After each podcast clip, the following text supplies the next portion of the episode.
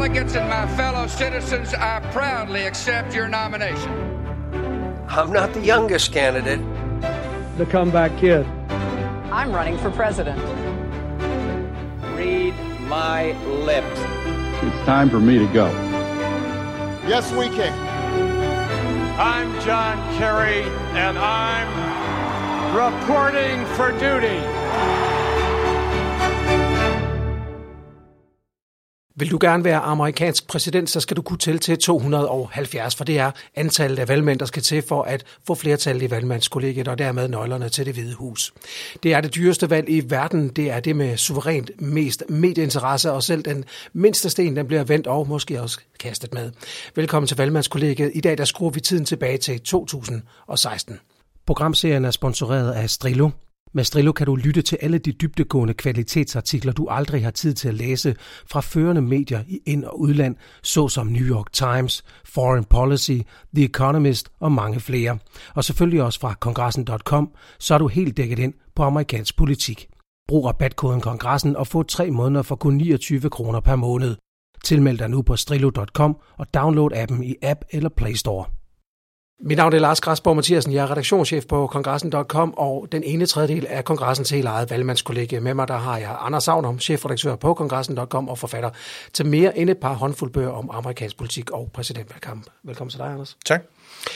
Vi skal også byde velkommen til Thorsten Jensen, som er den sidste tredjedel af vores valgmandskollega. Han har været øh, mange år i USA-korrespondent for DR. Han har været øh, diplomat på den danske øh, ambassade i Washington D.C. Han er også forfatter til to bøger, Obama City og senest bogen Sprækker, om rystelserne i venskabet mellem Danmark og USA.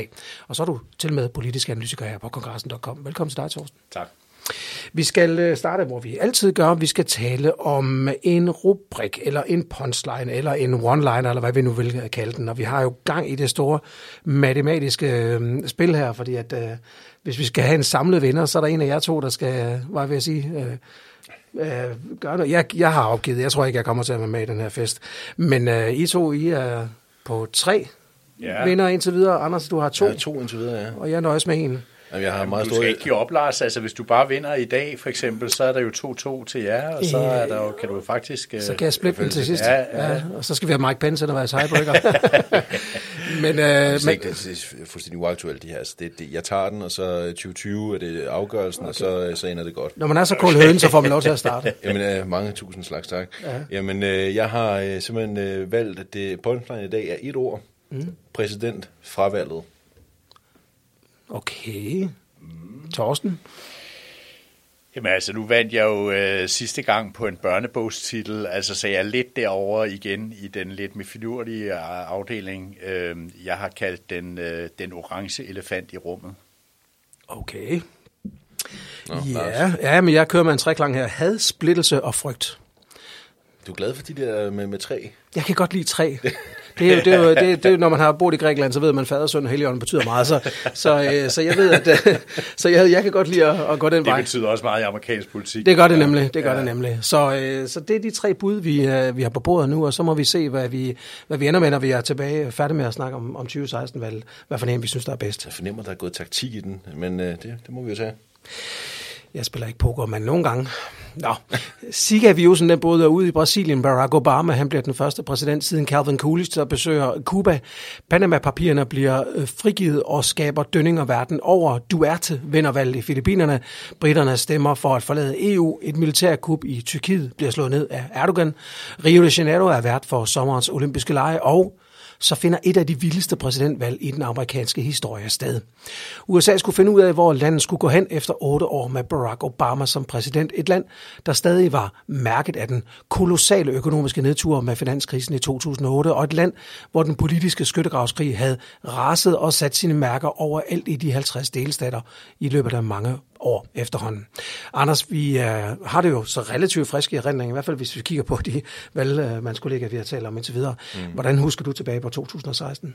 Jamen, jeg husker tilbage på 2016-valgkampen som værende en, øh, en valgkamp, som jeg aldrig har set noget lignende. Altså en valgkamp, hvor at, øh, det var tydeligt helt fra begyndelsen, da det hele startede tilbage i foråret 2015, at vi havde at gøre med, øh, med en valgkamp, som ville blive øh, Øh, helt anderledes, og som ville stå i anti-establishment-navnet øh, på den måde forstået, at den politikerlede, som altså havde fået fat i USA i de forgangne år, og vi også har set med Tea Party-bevægelsens indtog øh, nogle år forinden, jamen den vil altså komme til at spille en meget, meget central rolle her. Og man kan sige, des mere som valgkampen udfoldede sig, des tydeligere blev det, hvor trætte amerikanerne var af deres system, for vi skal huske på, at det ender altså med, at det republikanske parti kører med en mand, der reelt set ikke er politiker, og det demokratiske parti var millimeter fra at køre med en kandidat, som vel dårligt nok kan sige sig at være rigtig demokrat, nemlig Bernie Sanders. Begge de her med en hæftig anti-establishment dagsorden, og så må man så også bare sige, det blev også altså nu er vi godt nok i gang med noget, der er blevet endnu værre, men det var i hvert fald også, når jeg tænker tilbage på 2016, gennemsyret af, hvor barsk og brutal og i virkeligheden på nogle niveauer ondskabsfuld tone, der var øh, på tværs af partiskældene. Vi skal også lige uh, pirke lidt i din uh, friske hukommelse, Torsten, 2016. Hvordan husker du tilbage på det? Jamen, jeg synes, det der sådan står tilbage er, at det var et valg, hvor, hvor alle analytikere og kloge hoveder som os selv altså tog fejl fra start til slut. Altså, og det er jo ikke, fordi jeg er uenig med dig, Anders, når du siger det der med anti-establishment, men det var i hvert fald ikke det, flertallet tænkte, da, da valgkampen startede. Altså, der var det Jeb Bush, der var øh, favoritten for, øh, for republikanerne. Jeg tror ikke, der var ret mange, der havde set øh, Donald Trump øh, komme på banen på den måde der, og jeg tror slet ikke, der var ret mange, der havde set, at han havde øh, bare en, en, en lille mulighed for at gå hen og vinde. Så det var jo ligesom et, et, et valg, som overraskede alle fra næsten fra start til slut. Øh, og det synes jeg, altså nu her, hvor øh, vi dækker øh, den her valgkamp, så synes jeg, det er i hvert fald noget, øh, jeg hele tiden minder mig selv om hver, hver dag, jeg står op om morgenen nærmest. Altså det er at huske på, hvordan altså hvor uforudsigelig amerikansk politik nogle gange kan være. Ikke? Altså, og det er jo lidt ligesom at, at, at kommentere den forrige krig. Ikke? Altså man skal passe på, at, øh, at man ikke... Øh, altså, eller man skal lære, man skal lære af den, den foregående valgkamp, men man skal selvfølgelig også hele tiden være forberedt på, at tingene kan bevæge sig i en, i en helt anden retning. Med et øh, helt åbent felt, øh, så kom der også rigtig mange kandidater i spil, specielt hos republikanerne, øh, allerede meget tidligt, uh, fra, fra tidlig færre.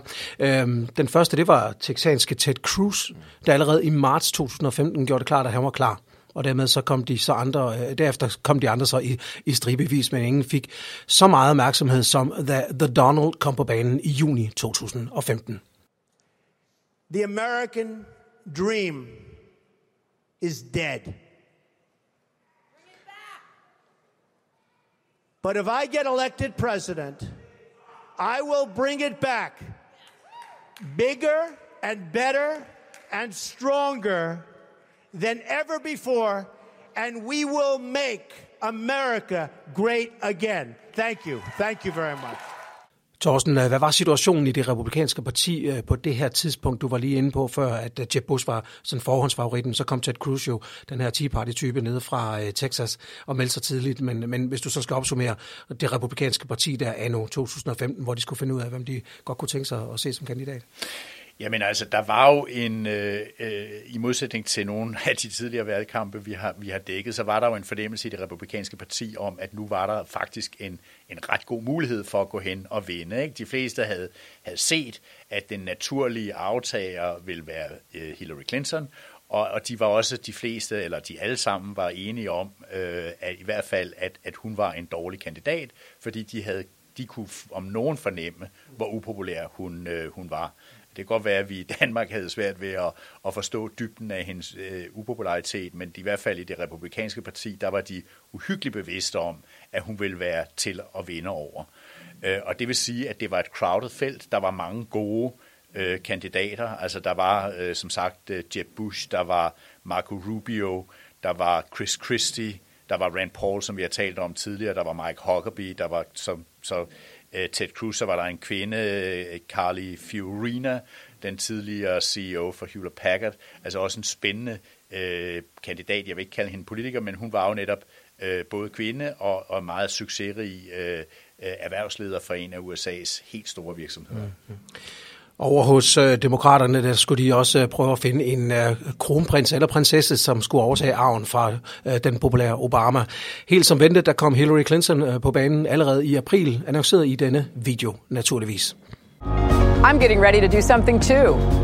I'm running for president. Americans have fought their way back from tough economic times, but the deck is still stacked in favor of those at the top. Everyday Americans need a champion, and I want to be that champion. Udover Hillary kom også Vermonts, øh, sen, øh, hvad hedder det, senatoren fra Vermont, Bernie Sanders og Marylands Martin O'Malley på banen, men der var også øh, andre navnkundige, navnkundige navne, som ikke stemplede ind. Hvem var det, Anders? Jamen, det var jo blandt andet en øh, senator som Elizabeth Warren, som jo så til gengæld stillede op her i 2020, og øh, en kvinde, som der i hvert fald var en hel del, der havde tænkt, det var da en, en måske en meget fin idé, hvis hun øh, stillede op. Jeg har i hvert fald talt med ganske mange af mine øh, forskellige øh, bekendte og kollegaer fra Washington-tiden, som øh, bagefter har været meget sådan klare i mailet omkring, at havde Warren stillet op i 16, så tror de sådan set også godt, at hun kunne have vundet nomineringen, fordi hun var en, en stor profil på det tidspunkt, men det valgte hun ikke at gøre, mm. fordi den affølge, som, øh, som var nærmest fuldstændig bøjet i næren omkring, at nu var det Hillary Clintons tur, og man måske også havde set i 2008, at det krævede et politisk fænomen eller Barack Obama at takle og afspore Clinton-maskinen. Jamen, det var måske også det, der var mange der sagde, ah, så må vi nok hellere lade være. Øh, og øh, det var tydeligt også det, der var tilfældet for, for Elizabeth Warren. Så derfor så blev det sådan lidt en, en lidt småforkølet skare. Der var heller ikke nogen, der på det tidspunkt regnede Bernie Sanders for noget som helst. Altså en, en meget, meget venstreorienteret øh, i øvrigt uafhængig senator fra Vermont, som så pludselig havde meldt sig under de demokratiske faner, fordi han godt kunne tænke sig at, øh, at give øh, venstrefløjen en eller anden form for, øh, for platform og en eller anden form for talerør. Mm. Men det blev jo mest af alt opfattet som, øh, som småtterier. Altså jeg kan dårligt mindes, at jeg talte om ham dengang han offentliggjorde sit øh, kandidatur. Det var først efterhånden, som det begyndte at få lidt bedre fat med ham i målingerne, og jeg tror også bare, man skulle tage måske lidt med her. Jeg kan i hvert fald huske, at jeg tænkte allerede dengang, hvor meget af det her er reelt en opbakning til Bernie Sanders, og hvor meget af det her er i virkeligheden mere vælgerne, der ventilerer deres utilfredshed over, at de slet ikke har noget som helst andet at vælge imellem, og de mm. ikke gider Hillary Clinton. Og man må sige, at efterhånden som, som valgkampen udvikler sig, så bliver det også tydeligere og tydeligere, at uh, utilfredsheden for dele af det demokratiske bagland om, at øh, det lignede en nærmest fuldstændig stensikker kroning af dronningen, nærmest inden der hovedet var begyndt. Det gjorde altså rigtig mange af dem blev godt gale skralden, og det øh, kan vi så komme tilbage til, hvordan det også øh, fik en indflydelse på det samlede valgresultat. Ja, det kan vi så øh, komme, komme tilbage til. Inden øh, primærvalget øh, blev sparket i gang, gik de mange dualanter hos republikanerne til stød i en lang række tv-debatter, hvor Donald Trump for alvor satte sig på toppen af meningsmålingerne. Retroperspektivt, så var man, man stadigvæk ikke på det her tidspunkt så nået til erkendelsen af, at Trump sådan rigtig var med for alvor, men at det bare mere var et stunt, Anders. Altså, hvordan, hvordan så man på det på det her tidspunkt, husker du? Jamen, jeg kan huske, altså, den dag, der skulle være den første tv-debat mellem alle de republikanske kandidater, det var helt tilfældigvis samme dag som John Stewart, den legendariske mangeårige vært på The Daily Show. Øh, det var den aften, han havde sit sidste program. Og, øh, og det, jeg kan huske, altså, der havde i dagene op til, øh, der kørte der sådan et billede rundt. Altså, Stewart havde altså nærmest en fest med at sidde og kigge på Trumps kampagne, fordi han troede, det som alle mulige andre troede, han troede, det var et reklamestånd. Han troede, det var en gimmick fra Trumps side. Han troede ikke, det var alvorligt. Det var derfor, han på et tidspunkt øh, havde, der kørte et billede rundt med, med John Stewart, og jeg beklager, men det er direkte citat, men hvor han sagde, John Stewart på et tidspunkt, Watching this man running for president, it is like eating ice cream on a roller coaster made of blowjobs. Altså, han kunne simpelthen ikke forestille sig nogen større satirisk gave, den her gode mand, John Stewart, end det, var, end det Trump han stod for fordi han var så uortodox i sin øh, façon, så de fleste kyndige troede, det måtte være en joke, det her. Mm. Det måtte være et eller andet stunt, han lavede for at, øh, at øh, give sin øh, hotelkæde et boost eller et eller andet, fordi man kunne simpelthen ikke forestille sig, at det her, det kunne have nogen gang på jorden. Torsten, øh, hvordan husker du de her debatter? Øh, hvordan, hvordan så man på det? For jeg kan huske, der var jo også den her diskussioner frem og tilbage om, om man skulle have sådan et A- og B-hold, for der var så mange kandidater, og, og Trump jo nærmest øh, nogle gange troede med, at han ville bare selv bestemme, hvordan de her kør, ting kørte, for han var en tv-præsident, eller tv-kandidat, som man kan sige. Ikke? Jo. Øh, hvordan husker du de her debatter? Jamen, jeg havde det ligesom øh, John Stewart og som, som øh, Anders Agner. Altså, jeg tænkte også, at, at det måtte være en joke, altså, og, og, og, og det, der var kan man sige, retrospektivt det snedige ved den øh, façon, det var jo, at, øh, at det, det, det gjorde hans modkandidater jo også. Der var ikke nogen, der for alvor tog ham alvorligt. Øh, og det er jo altid det farligste, man kan gøre i politik. Altså, øh, så på den måde kan man sige, at han sne sig ind på dem. Og så tror jeg, at de fleste af os havde også forestillet sig, at, at hvis han mente det alvorligt, så var han nødt til ligesom at ændre façon og, og blive øh, mere sådan som en normal politiker. Og det må man jo så bare sige øh, fire år inden i hans præsidenttid snart, at det har han jo, altså jo med, altså må man trods alt give ham point for, at han jo har været meget konsistent øh, lige fra han øh, kom ind på den scene til nu. Mm. mm. Ja, så måske også, altså i hvert fald, jeg kan da huske noget af det, jeg tænkte, og noget af det, som også var en af mine antagelser omkring det, det var der, at øh, på et eller andet tidspunkt, afhængig af hvor lang tid der gik med, med hans øh, føring i målingerne osv., at på et eller andet tidspunkt, så måtte ledelsen i det republikanske parti gå ind, og så måtte de stoppe det. Altså, hvis ikke han ligesom stoppede det selv, så ville den republikanske partiledelse træde ind, og så, måtte de, så ville de ligesom stoppe showet. Og øh, det må man sige, altså, det kan godt være, det bliver retrospektivt, men i hvert fald, når jeg kigger tilbage på en af de ting, hvor jeg i hvert fald fejlanalyserede den valgkamp, mm. så var det at øh, overvurdere den republikanske partiledelses styrke, altså overvurdere det klassiske republikanske mm. etablissements styrke i forhold til mulighederne for at stoppe en mand som Donald Trump. Ja. Det kan godt være, at de måske kunne have gjort det, hvis de havde taget det alvorligt tidligere, men øh, da først, at, øh, at han var ved at få, øh, få gang i sin, øh, sin kampagne og begyndte at... Øh, at det både har fået opbygget en, en fanskare og en vælgerbase, og også begyndt at, øh, at tage sejrene hjem, som han jo så også kom til at gøre i begyndelsen af primærregiet, jamen øh, så var, det, så var løbet kørt, så kunne de simpelthen så var de ikke stærke nok til at stoppe ham. Og første slag, det var igen igen i det stive kolde Iowa med det besyndige caucus. Øh, Her vandt Hillary Clinton en ekstrem snæver sejr over Bernie Sanders, så tæt, at den flere steder blev afgjort med møntkast. Over hos republikanerne var det nærmest øh, lige så tæt. Ted Cruz vandt lige for næsen af Donald Trump og Marco Rubio, mens øh, forhåndsfavoritten Jeb Bush, han sejlede rundt på femtepladsen. Hans manglende evne til at engagere vælgerne blev understreget kort tid efter, da han på et i New Hampshire skulle levere en punchline og havde håbet på en lidt anden reaktion fra publikum, og da den ikke kom, ja, så måtte man jo gøre sådan her. I won't be a divider in chief or an agitator in chief. I won't be out there blowharding, talking a big, big game without backing it up. I think the next president needs to be a lot quieter, but send a signal that we're prepared to act in the national security interests of this country to get back in the business of creating a more peaceful world. Please clap.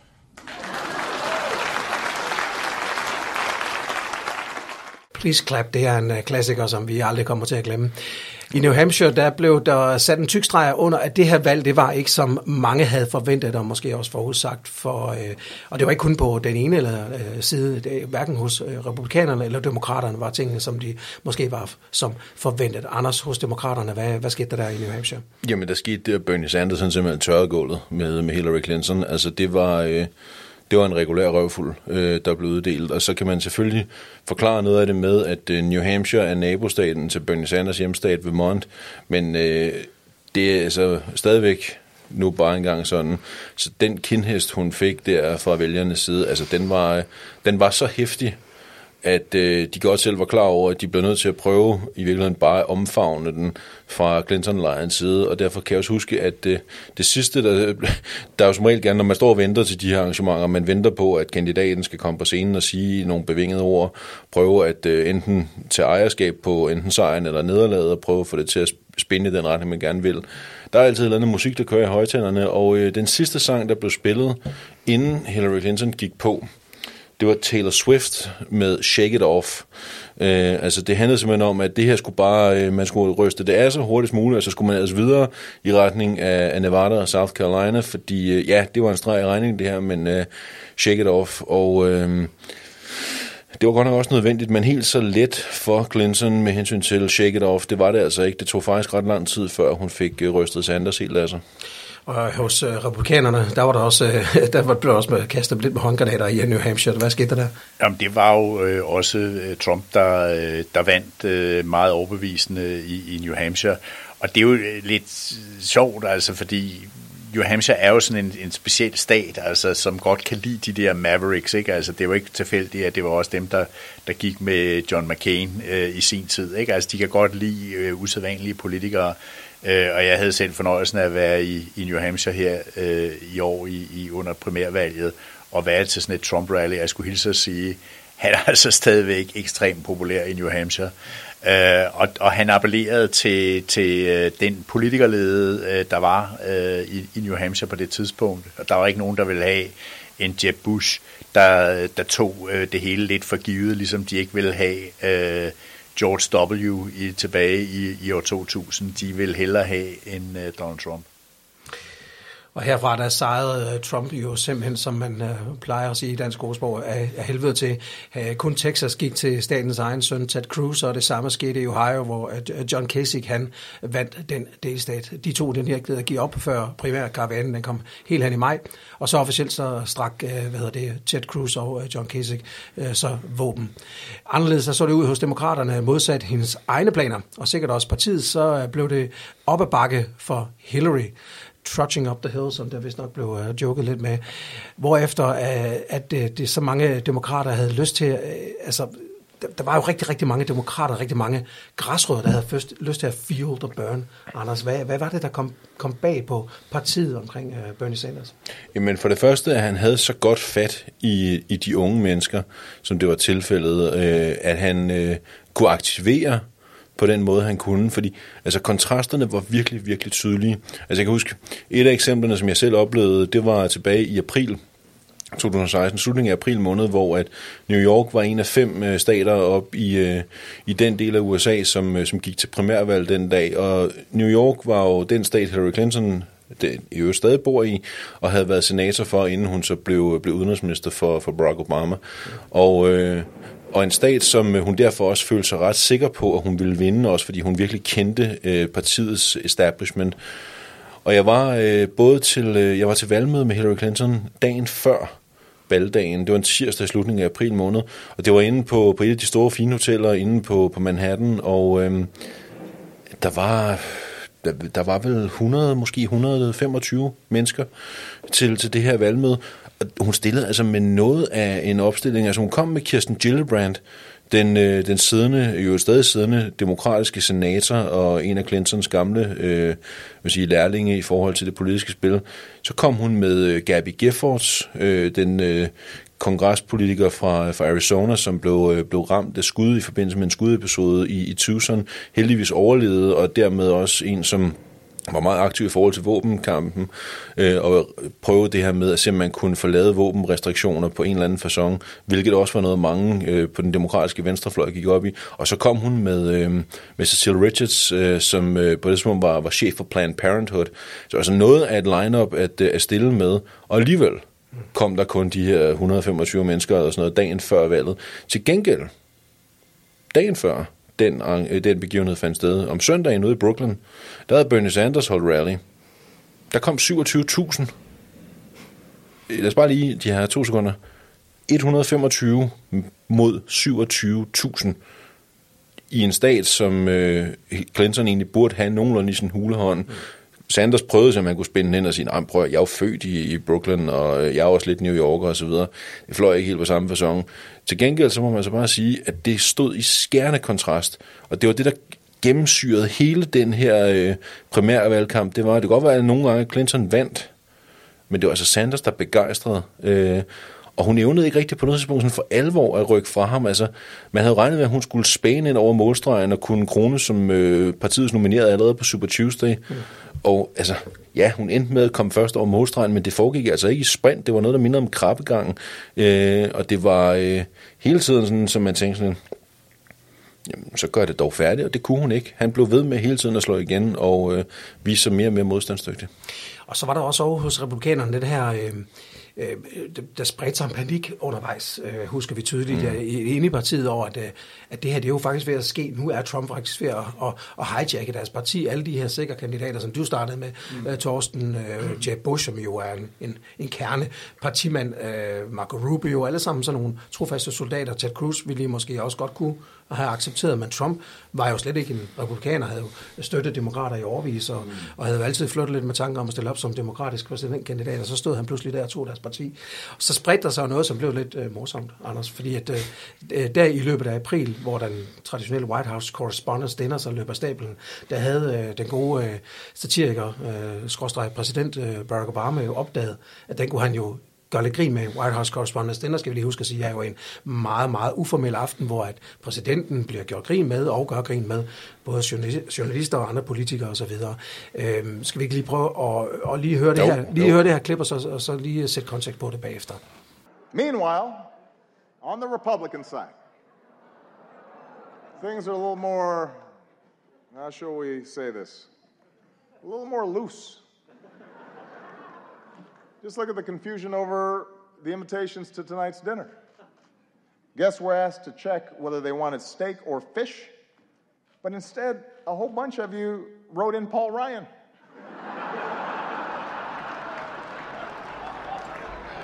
That's not an option, people.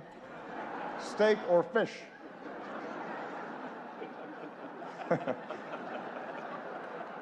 you may not like steak or fish, that's your choice. You may not like steak or fish, but that's, That's your choice. that's your choice. Det er, en, det er også en klassiker. Anders, hvorfor, hvorfor kom han... øh, Altså, kan du prøve at sætte det i kontekst? Hvorfor er det, han ser muligheden for det her? Nå, det er jo fordi, at på det her tidspunkt, hvor Obama lavede den her joke, hvor han så står og snakker om, at en masse republikanere egentlig hellere ville have Paul Ryan. Øh, og det er jo så lidt spundet ind i joken, at Trump og Ted Cruz, som er de to tilbageværende, det er så, at du kan vælge mellem steak og fish. Og hvis du ikke kan lide det, jamen det er ærgerligt, men det er det, der er at vælge mellem. Det er det, der er tilbage. Øh, og du kan ikke få Paul Ryan, som du skriver det. Og det var fordi, at der var mange, der begyndte at se den her idé, der hed, hvis nu ikke Trump kom over den her magiske grænse, som var afgørende Altså, de her 1237 delegerede, som man skulle samle op som republikansk kandidat, mm. for at være sikker på at vinde nomineringen i første afstemningsrunde på konventet i Cleveland. Jamen, hvis nu man ikke havde nået den grænse inden Cleveland, kunne man så på en eller anden façon forestille sig at takle ham? Mm. Kunne man så forestille sig, at man kunne sende folk i arenaen, som så kunne blive øh, en anden udfordrer, en, der slet ikke havde været en del af spillet, og den her kandidat, man begyndte at fantasere om fra establishmentets side, det var Paul Ryan, som på det tidspunkt var blevet formand for, øh, for repræsentanternes hus. Øh, noget modvilligt, skal det så siges. Altså, men da John Boehner, han i efteråret 2015, stod og, og sagde, nu, nu gider jeg simpelthen ikke mere, nu kan jeg ikke mere. Måske blev han også til, delvis presset ud af højrefløjen, men sagde, nu, nu må andre tage over. Så valgte Kevin McCarthy så, øh, som egentlig lå som værende ham, der skulle overtage, så at det kveje sig for fulde gardiner, det behøver vi ikke gå ind i, hvordan han gjorde. Men det betød i hvert fald, at ledelsen var ganske, ganske øh, på den, og øh, nærmest måtte på knæ for Paul Ryan, og virkelig med foldet hen og sige, Paul, please, hjælp os.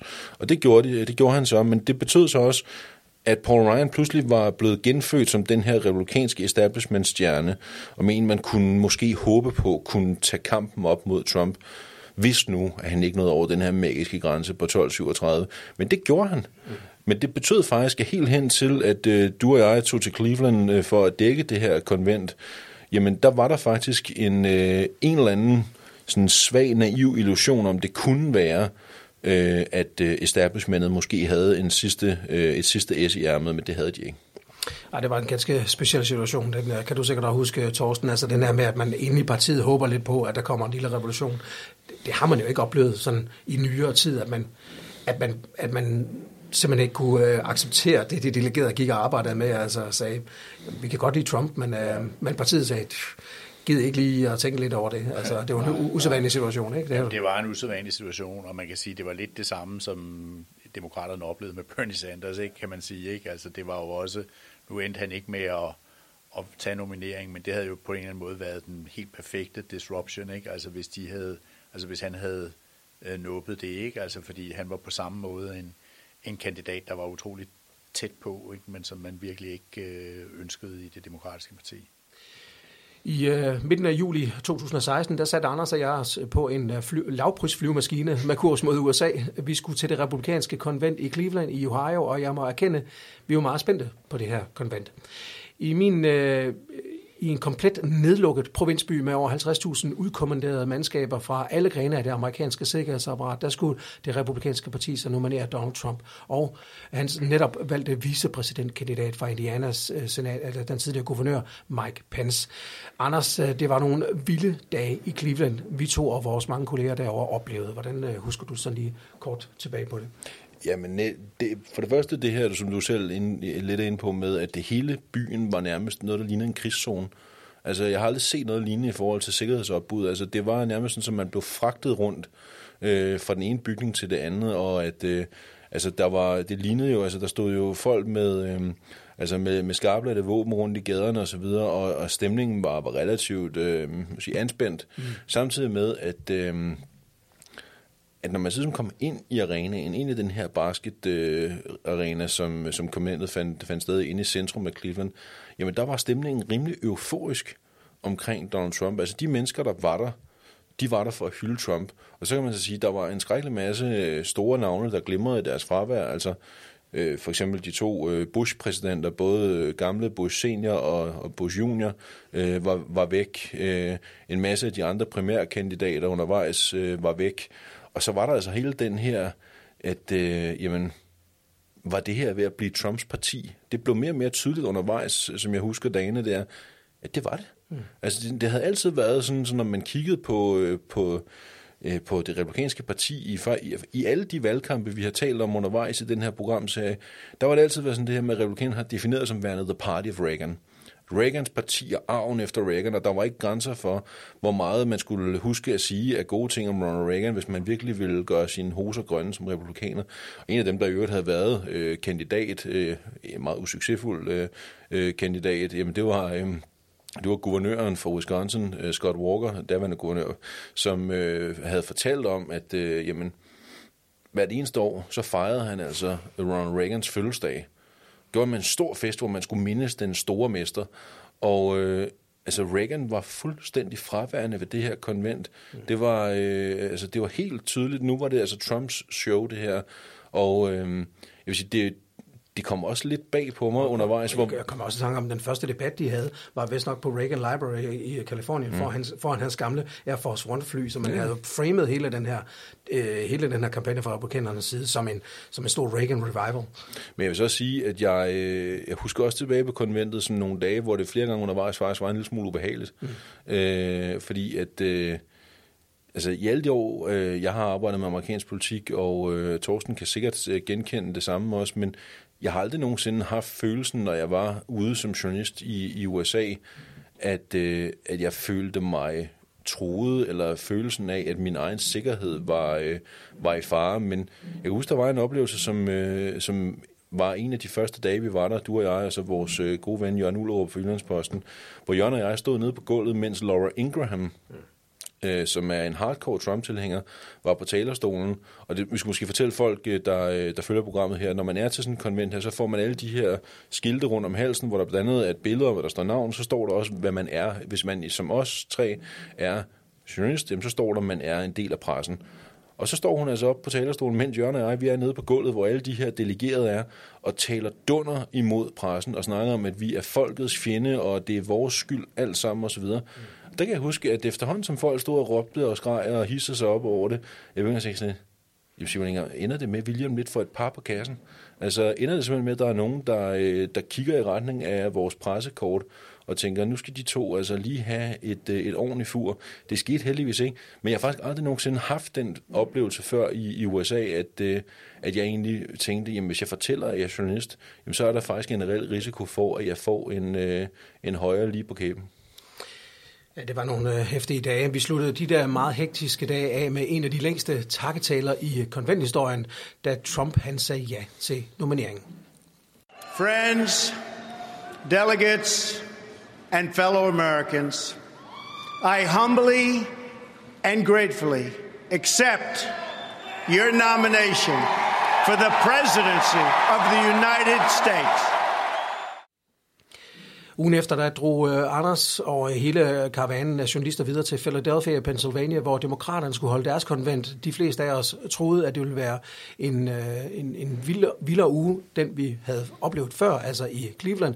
Men uh, Philly, det blev alligevel sådan en rimelig hæftig omgang, Anders. Hvordan det? Det var fordi dagen inden det startede, der havde Wikileaks offentliggjort en skrækkelig masse e-mails, fra den demokratiske partiledelse e-mails, der ret tydeligt viste, at DNC-ledelsen havde gjort alt, hvad man kunne for at hjælpe Hillary Clinton og bremse Bernie Sanders. Og så kan man sige, at der plejer at være nogle gange ordet, der hedder, en dårlig generalprøve giver en god premiere, men en dårlig generalprøve gav en forfærdelig premiere her, fordi er du da rigtig klog, hvor var de uvenner. Mm. Øh, altså det øjeblik, at jeg og kollegaerne kom til øh, en ny basketarena den her gang, så i det sydlige Philadelphia, jamen altså, der var demonstrationer lige fra første færd, og man kunne også bare se det efterhånden, som øh, både mandagen og tirsdagen udfoldede sig, at de var splindrende rasende, de her Bernie Sanders-tilhængere, og de havde altså ikke tænkt sig bare at rette ind Og det bekræftede sådan set bare, øh, at øh, den her splittelse, jamen, den var stadig ikke blevet håndteret fra Clinton eller fra ledelsens side. Og det kom helt konkret til udtryk på den fasong, at om tirsdagen, altså vi har jo alle tre prøvet at være til de her konventer, det var de her fire dage fra mandag til torsdag. Og øh, om tirsdagen, det er så der, hvor man har det der, der hedder roll callet. Det vil sige, at det er der, hvor alle de her forskellige repræsentanterne for de forskellige delstater stiller sig op og afgiver de, øh, de her stemmer, som det sidst formelt set gør, at man laver øh, den formelle nominering. Og øh, da Bernie Sanders han så tog ordet der om tirsdagen jeg sagde, om nu var det også slut med hans kampagne. Nu var det tid til, at øh, man slog sig sammen og i fællesskab hjalp Hillary Clinton. Det ville de ikke høre tale om. Altså, øh, da Jørgen Ullerup og jeg sad over i pressecenteret lidt senere den eftermiddag, jamen der endte det pludselig med, at alle de her sandestillinger kom væltende ind og besatte pressecenteret. Så stod de der og råbte Bernie, Bernie, og øh, stod med deres skilte med protester imod frihandelsaftalen mellem USA og Stillehavslandet, den der hedder TPP, og i det hele taget snakket om et, øh, et, et aftalt spil, og, øh, og i det hele taget synes de ikke, at det her havde en pind med demokrati at gøre. Og jeg kan huske, at jeg allerede på det tidspunkt tænkte sådan, hmm, jamen hvis ikke de får styr på det her, så ender det galt. Altså målingerne viste dødt løb på det tidspunkt. Altså Trump havde udnyttet sit uh, konvent ret uh, effektivt, og uh, Clinton stod altså pludselig over for uh, nogle dage i, i Philadelphia, som absolut ikke kørte på skinner. Plus hun så også bare, altså det må vi jo være ærlige at sige, hun blev simpelthen overskygget. Altså jeg kan huske, fordi man byggede det op mandag aften. Michelle Obama blæser taget af arenaen, hvor hun får sagt, when they go low, we go high. Det er en af de bedste taler, jeg nogensinde har hørt live tirsdag aften, der var Bill Clinton på, og vi kender alle tre Bill Clinton øh, på en scene. Når han er fremragende, så er han i særklasse fremragende, og det var han den aften. Onsdag aften, der talte Barack Obama. I øvrigt talte Joe Biden og Mike Bloomberg ind. Barack Obama slutter onsdag aften. Jeg kan huske, da jeg og to af vores kollegaer fra kongressen gik ud af arenaen, så var det sådan, at vi faktisk havde følelsen af, at nu var konventet slut. Fordi det pikkede jo der, indtil man pludselig kom i tanke om, at der hang stadig ballonger op under loftet. Der var lige en dag mere, og hende, der faktisk egentlig skulle være hovednummeret, jamen hun øh, havde ikke været på endnu. Og så kan det næsten også kun blive et antiklimaks, og det blev det også, fordi Clinton er ikke nogen særlig god taler, og øh, man sige, øh, Chelsea Clinton, som introducerede hende, var heller ikke just en, øh, en, øh, jeg vil sige, en publikumsopvarmer, som fik øh, taget til at lette igen. Men ikke desto mindre, så fik Hillary altså lov til at tage, øh, takke ja til nomineringen på konventet i Philadelphia. That, that's the country we're fighting for. That's the future we're working toward. And so, my friends, it is with humility, determination, and boundless confidence in America's promise that I accept your nomination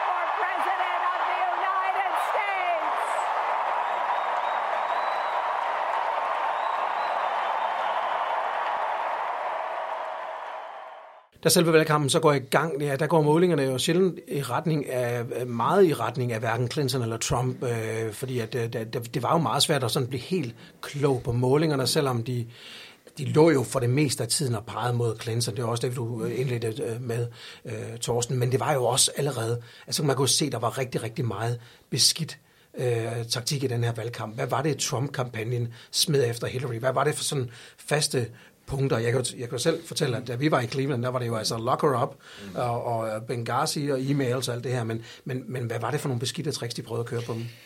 Jamen, det var, øh, det var jo hele det her med, med øh, Benghazi, hele det her med e-mail-skandalen. Øh, og så var det jo altså jo også hendes helbred. Altså faktisk, altså både hendes mentale og hendes fysiske helbred. Ikke? Altså, og det var jo, kan man sige, en kombination af at øh, altså jo også med, med nogle, altså nogle meget elementer af, af virkelig af grov mandsjuvenisme, ikke? Altså det der med, altså sådan stille ret åbenlys uh, tvivl ved, om hun uh, altså var for hysterisk og uterrenelig og alle sådan nogle ting, som kvinder nogle gange bliver be, beskyldt for at være. Og så var der jo den episode, hvor hun, uh, hvor hun mistede, uh, uh, altså hvor hun dehydreret, eller, eller hvad det nu var, altså under fejringen, eller øh, mindehøjtidligheden i anledning af, af 9-11 i New York, ikke, hvor hun måtte fragtes hen til, øh, til Chelsea Clintons øh, lejlighed lige inden valget, og, og det blev brugt øh, på, et, på et uheldigt tidspunkt, altså tæt på, tæt på valgdatoen, ikke? altså til ligesom at stille spørgsmålstegn ved, om hun var,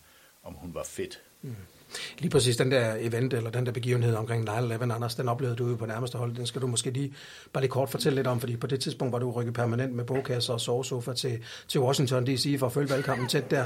Men, øh, men hvad var det, hvad var det, du oplevede? For du var jo i, i New York den dag. Jamen, jeg var dernede og dækkede begivenheden, da det her skete, og det var jo en, en morgen, som, som man har haft de her mindeceremonier øh, ganske mange gange før gennem årene. Altså, det var 15 året for, for angrebene, og, øh, og det var egentlig, som det plejede, med at man øh, i en respektfuld og, og højtidlig tone øh, mindedes øh, offrene og læste navnene højt, og pårørende var der, og, øh, og kunne mindes øh, deres, øh, deres kære.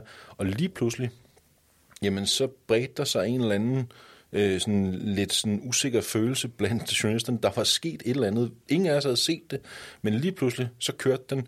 Og det var som Thorsten siger, at øh, Clinton havde fået det her ildebefindende og var blevet fragtet hen til Chelsea Clinton, og vi anede ingenting. Nej. Til gengæld, da det stod klart, hvad det var, der var sket, så var det også bare tydeligt, at det her var en game changer for valgkampen, fordi nu ville det i endnu højere grad være muligt, som Thorsten var inde på før, at frame Hillary Clinton som en, der ikke havde helbredet til at kunne øh, varetage præsidentembedet, det kørte de benhårdt på.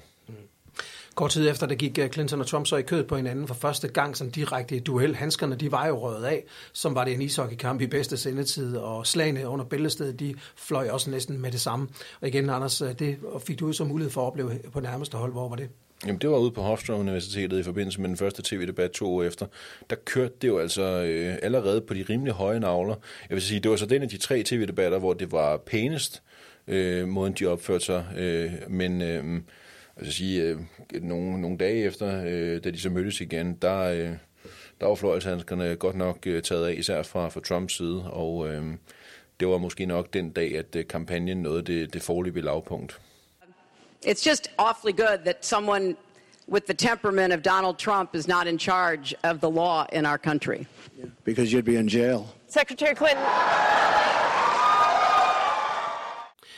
Torsten, øh, som, som Anders er inde på her, de her debatter her, de satte jo sådan en streg under, at det her det var en, en valgkamp som, som ingen anden. Mm. Øh, hvis, der, hvis man manglede nogle streger, men så kom de her debatter så ind og satte nogle tykke streger under. Hvordan synes du, altså hvordan husker du tilbage på de her debatters indflydelse på vores syn på valgkampen 2016? Nå, men øh, altså, jeg hørte da til dem, øh, som jo mente sådan set, at Hillary vandt alle tre øh, debatter, fordi hun jo var klart mest inde i sagerne og mest velargumenteret og sådan noget. Ikke? Så det var jo bare endnu et, et eksempel på min pointe lige fra begyndelsen, ikke? altså om, at vi alle sammen tog, tog grueligt meget fejl, og den, altså det billede, der står mest tydeligt for mig tilbage fra de der debatter, det er der, hvor han, hvor han stiller sig sådan, øh, sådan nærmest truende op bag ved hende, ikke? altså som hun jo også senere har beskrevet øh, selv, altså hvad, hvor hun var i tvivl om, hvordan hun skulle reagere, og, og jo fortrød lidt, at hun ikke vendte sig om og sagde, øh, altså move away, eller get off my back, eller et eller andet, men at hun ligesom ignorerede det. Øh, og, det og det var jo sådan et, et, et klassisk øh, Trump-eksempel på, hvordan han sådan er, er, er intimiderer sine modstandere, og det har man jo set meget, mange eksempler på sidenhen. Mm. Vi tager lige et klip mere, øh, fordi det her det er jo også en af dem, som man husker tilbage på, som måske sådan sat stregen under øh, lavpunktet øh, ved de her debatter. Putin, from everything I see, has no respect for this person. Well, that's because he'd rather have a puppet as president of no the United puppet, States. No puppet. And it's pretty clear. You're the puppet. It's pretty clear you won't admit no, that the, the Russians have engaged in cyber attacks against the United States of America. Vi kommer hen i øh, oktober, og så plejer der at komme et par overraskelser. Det har endda sin egen titel, Oktober Surprise, i valgkampen. Men øh, 2016, det var bare ikke som alle andre valgkampe. Øh, så der kom nærmest en helt perlerække af vilde ting og sager.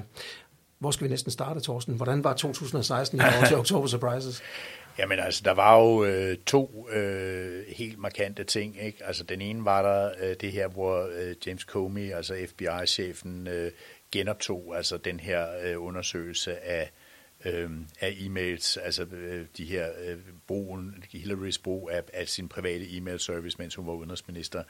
Øh, og det, at han, at han genoptog den her øh, undersøgelse, det kom jo som en øh, total bombe.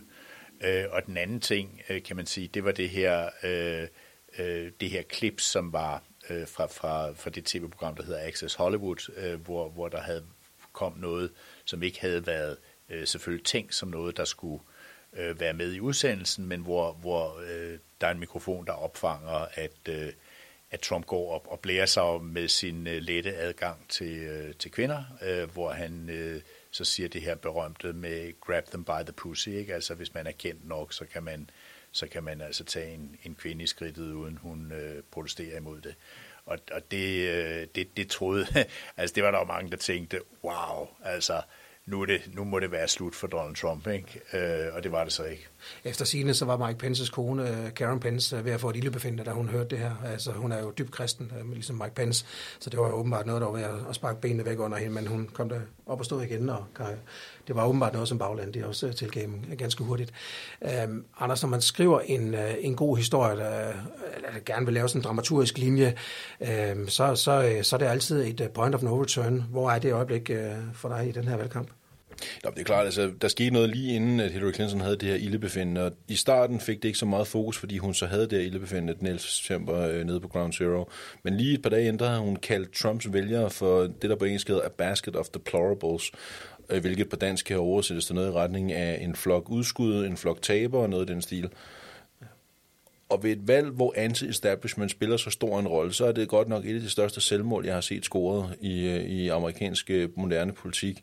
Og det blev nærmest sådan, så øh, Trump-vælgerne tog det som et adelsmærke. Mm. Altså når man øh, var til Trump-vælgermøder, som jeg var flere gange efterfølgende, jamen, så var det øh, nærmest sådan, så de rendte rundt og med, med trøjer, hvor der stod uh, deplorables, og det var det, de kørte på. Når man talte med dem, så var de stolte af at være the deplorables.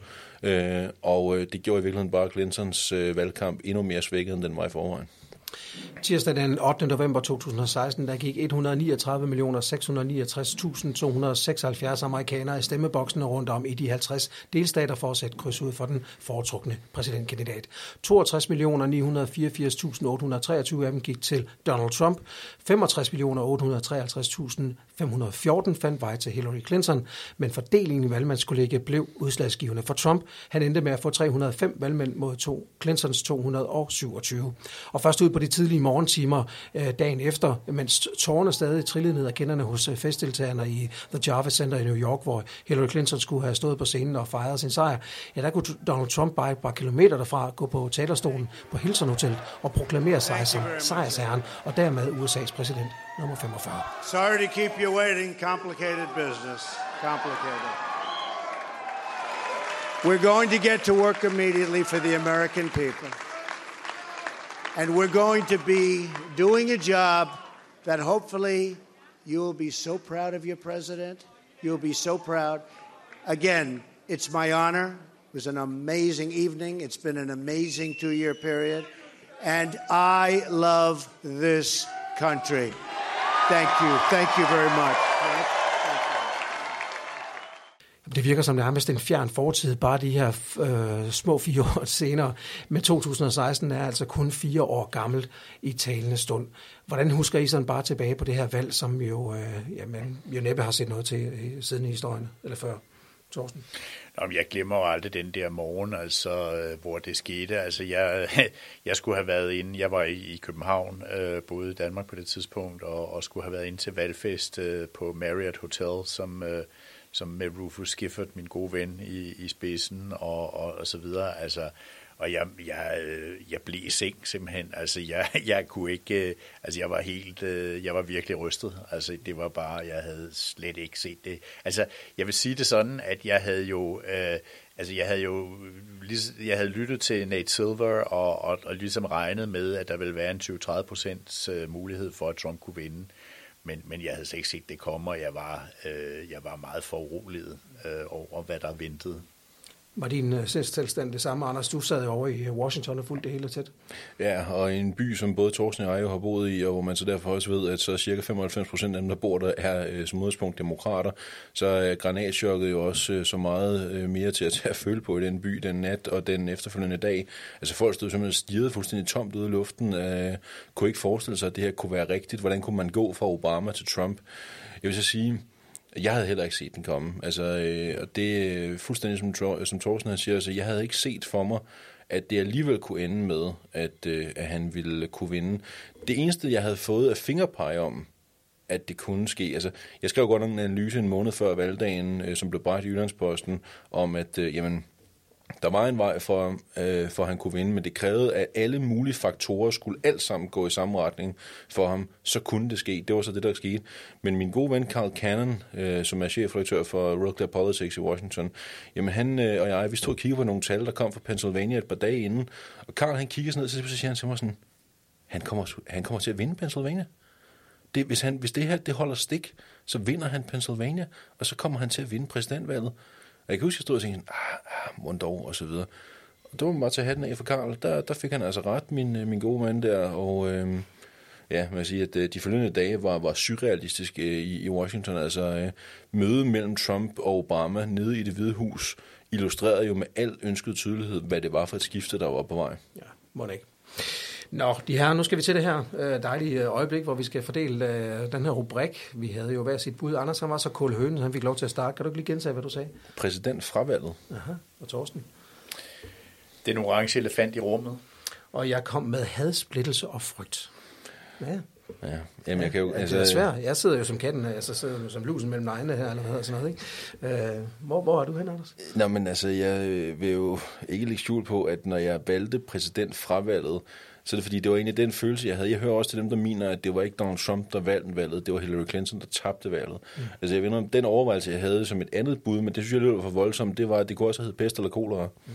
Altså, øh, og det synes jeg måske alligevel var lige overkanten i, i et program, som vi jo egentlig også gerne vil, øh, vil kunne have, at det ikke bliver underlagt øh, censur fra, fra streamingtjenesternes side. Ja. Men, øh, men præsidentfravalget for mig, det er ligesom det, der er opsummering af det her, fordi jeg oplevede ikke på noget tidspunkt en, en begejstring, øh, især ikke fra Clinton-lejrens side omkring det, der foregik. Og det synes jeg heller ikke rigtigt. Den traditionelle del af det republikanske parti var jo heller ikke begejstret for Trump. Så i virkeligheden for mig, så var det, der skete, det var, det var altså et fravalg mere end et, øh, end et tilvalg. Thorsten, øh, skal du argumentere? Nej, altså jeg ved ikke, jeg, jeg synes den der med fravalg, altså jeg kan ikke lade være med at, at, at tilstå, at jeg faktisk synes, at Hillary var en fremragende kandidat. Altså jeg kan godt forstå, hvorfor hun tabte, men jeg synes og mener stadigvæk, at hun havde været en, og tror, hun havde været en fremragende præsident. Så det der med præsidentfravalget, jeg, forstår, jeg ved godt, at der var mange der, amerikanere, der ikke kan lide hende, men, men altså, det kan være, at Anders tror, det er taktik, men altså, så vil jeg hellere sige, den der hadsplittelse og frygt, øh, den, øh, den vil jeg så alligevel sige rammer i min optik bedre. Ja, men jeg, jeg, vil, øh, jeg vil faktisk godt, øh, jeg vil godt gå med også for, oh, det for, for spændingens skyld. Ja, det sker helt ind i min, i min, i min, min drengens sjæl, men, øh, ej, men jeg vil godt gå med Lars øh, i forhold til, at du skal have den i dag, unge mand, fordi øh, det er, altså had er stadigvæk noget et af de ord, der allerbedst også beskriver ja. stemningen i 2016, hvor, hvor trist det er. Øh, altså, jeg skal ikke skjule på, at øh, jeg tænker da også tilbage på den valgkamp med, med stor grad af vemod, fordi øh, det var godt nok nogle, øh, nogle barske måneder, og nogle måneder, som øh, virkelig øh, gjorde meget skade på et, øh, et land, som vi jo alle tre øh, holder meget af og har boet i. Således blev overskriften altså på 2016 valg hadsplittelse og frygt. Således kom vi hele vejen rundt om den her valgkamp.